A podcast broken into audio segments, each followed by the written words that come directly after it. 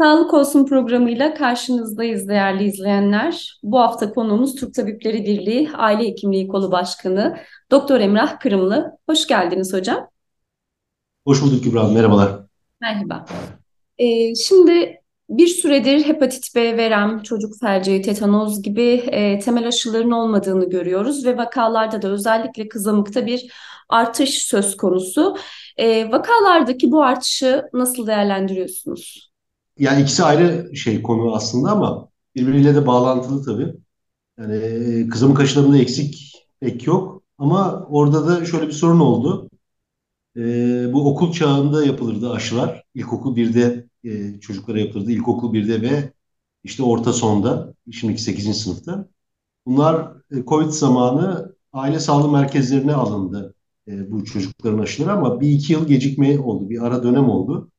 Bu çocukların da aşıları karıştı yani nerede olacaklarını bilemediler. Okulda mı olacaklar, işte aile sağlığı merkezinde mi olacaklar? Bir o 3 yıllık bir şey dönemi 2016, 2017 işte 2015 doğumlu çocukların aşılarında karışıklık oldu. O yüzden e, bu çocuklar aşısız kaldı. Kızamık salgını da bu grupların arasında gözüktü. Aşı Sağlık var Bakanlığı ama çok uygulamasında bir problem oldu anladığımız kadarıyla. Uygulama hatası oldu. Bir de e, bu aşı karşıtlığı da Covid zamanıyla beraber çok artınca yani bu Covid aşısının üzerindeki tartışmalar ne yazık ki diğer aşılara da yansıdı. E, ve kızamık gibi hani bizim memleketimizin çok önemli yani üzerine şiirler, ağıtlar yazılmış bir hastalığı hepimizi yani ben 98 97 mezunuyum. Yani biz de kızamık bilmeden okuldan mezun olamazsınız.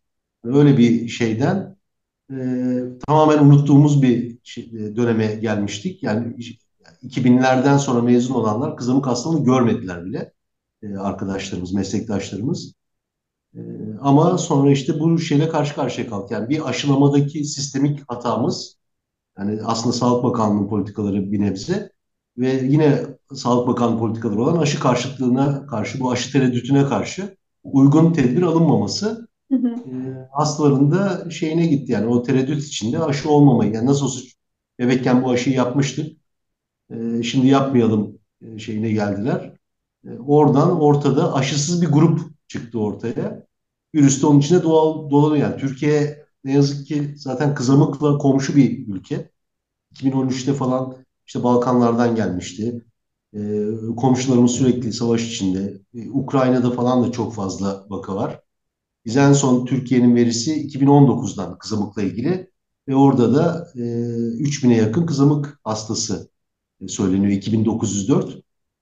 E, ondan sonra veri yok. Yani bu aslında tam Sağlık Bakanlığı'nın şeyleri, politikaları.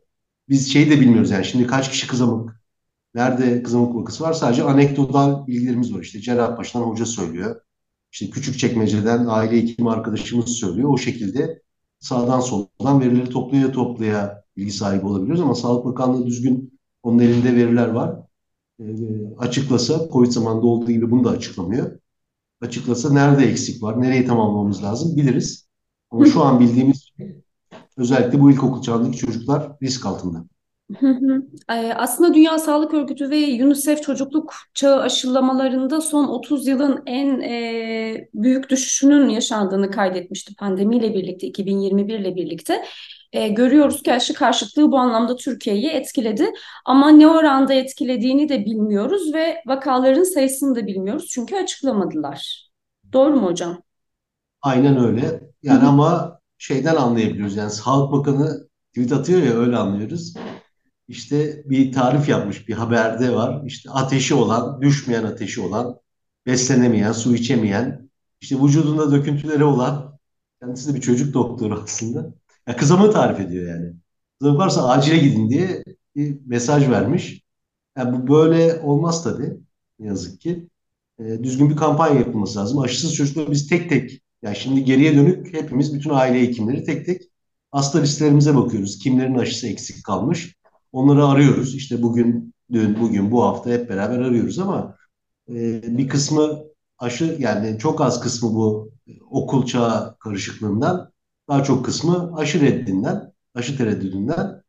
Hani onları yakalayıp tekrar aşılamaya çalışıyoruz ama böyle olmaz tabii. Tüm o listenin yakalanması herkesin de aşı kampanyasına davet edilmesi gerekir. Bir toplumsal kampanyaya ihtiyaç var. Hı hı. E, şimdi tabii bir sebep aşı karşıtlığı ama e, sanırım bir diğer sebep de e, ülkeye giren e, kontrolsüz e, göç kaynaklı. E, aslında tahmin ediliyor kızamıkta e, vakalarda artış yaşanacağı. Hem uygulamada hata var e, hem e, aşı karşıtlığının yarattığı bir e, tablo var. E, bu kontrolsüz göç alımına ilişkin e, Türkiye'deki sağlık sistemini nasıl etkiliyor? İşte bu tabloyu nasıl tersine çeviriyor? E, buna yönelik neler söylemek istersiniz? Ya ben benim tabii şahsi düşüncem bu biraz kolaycılık olur. Yani işte bu hemen akla şey geliyor. Suriye'deler geldi, işte bizde çocuk felci oldu, Afganlar geldi. Öyle değil. Yani tam olarak öyle değil. E, çünkü yani savaş da olsa o ülkelerde bir aşı şeyi devam ediyor.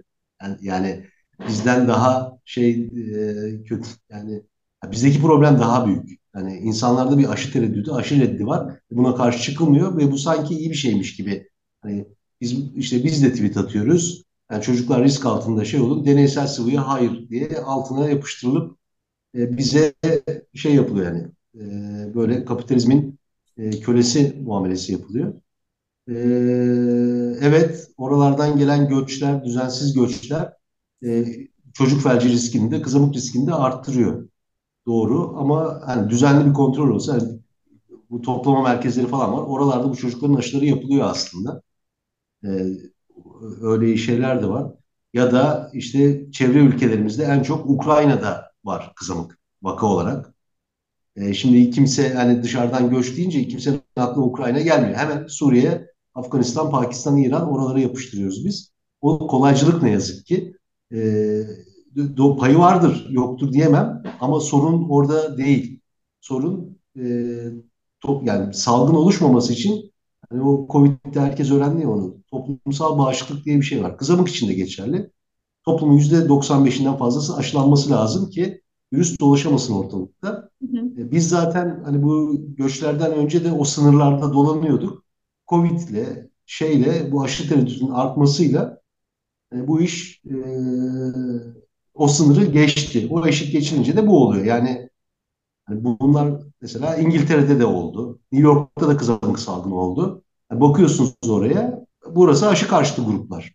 Yani işte New York'ta e, belirli bir toplulukta çıktı şey e, kızamık salgını. Ve o topluluğun da aşı yani sistematik olarak aşı karşıtı olduğunu görüyorsunuz. Çocuklarını aşılatmadığını, işte bedensel bütünlük falan gibi uygun yani gerçek dışı bir şeyden bahsediliyor. Ne yazık ki. Buyurun hocam tamamlayın lütfen. Sorun orada yani bu hani sadece bir yani göçün etkisi vardır ama bu değil sebep. Yani yanlış yere bakarsak e, doğru yola ulaşamayız. Onu Hı. demek istiyorum. Sadece o meseleyle çözülmez bu. Hı hı hı. Şimdi aslında basına yansıyan e, haftalık e, tahmini artış olan hastalıklar var. İşte bir bakıyoruz bir gün bir hekim çıkıp diyor ki çocuk felcinde artış var uyarı. İşte geçtiğimiz hafta strep A bakterisini konuştuk. Uzun bir süredir e, kızamığı konuşuyoruz. E, geçtiğimiz e, ayda TEİS Başkanı yine programımızda konu kalmıştık sevgili Nurten Saydan'ı. E, hepatitten korkuyorum dedi. Ama bunu bugün için değil birkaç yıl sonra vakalarda artış yaşanabileceği noktasında e, bir uyarıda bulunmuştu.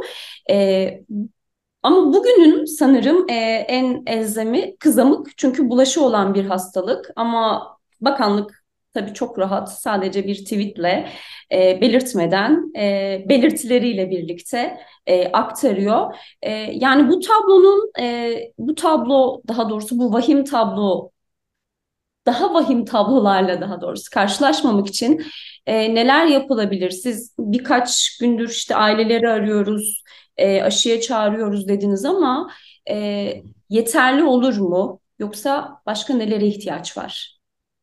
Yani hepatit B'den yani aşısı yok elimizde. Muhtemelen o yüzden endişeleniyor ve işte birkaç yıl sonra çıkacak yazıyor. Ve aynı durum işte kızamık yani sorun bugünün problemi değil.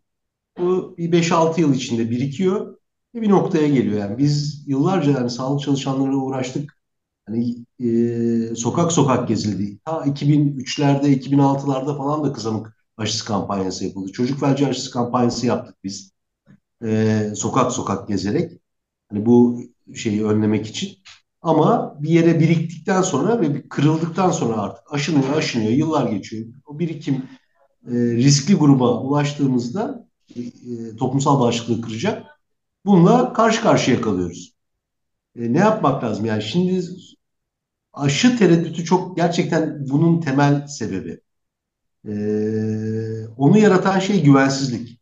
Yani Sağlık Bakanlığı'na karşı, Sağlık Bakanlığı politikalarına karşı bir güvensizlik var toplumda ne yazık ki. İşte aşı eksik oluyor. Yani şimdi şöyle söyleniyor. Yani. siz tetanoz aşısını söylediniz, hepatit B aşısını falan söylediniz. Çocuk felci, verem.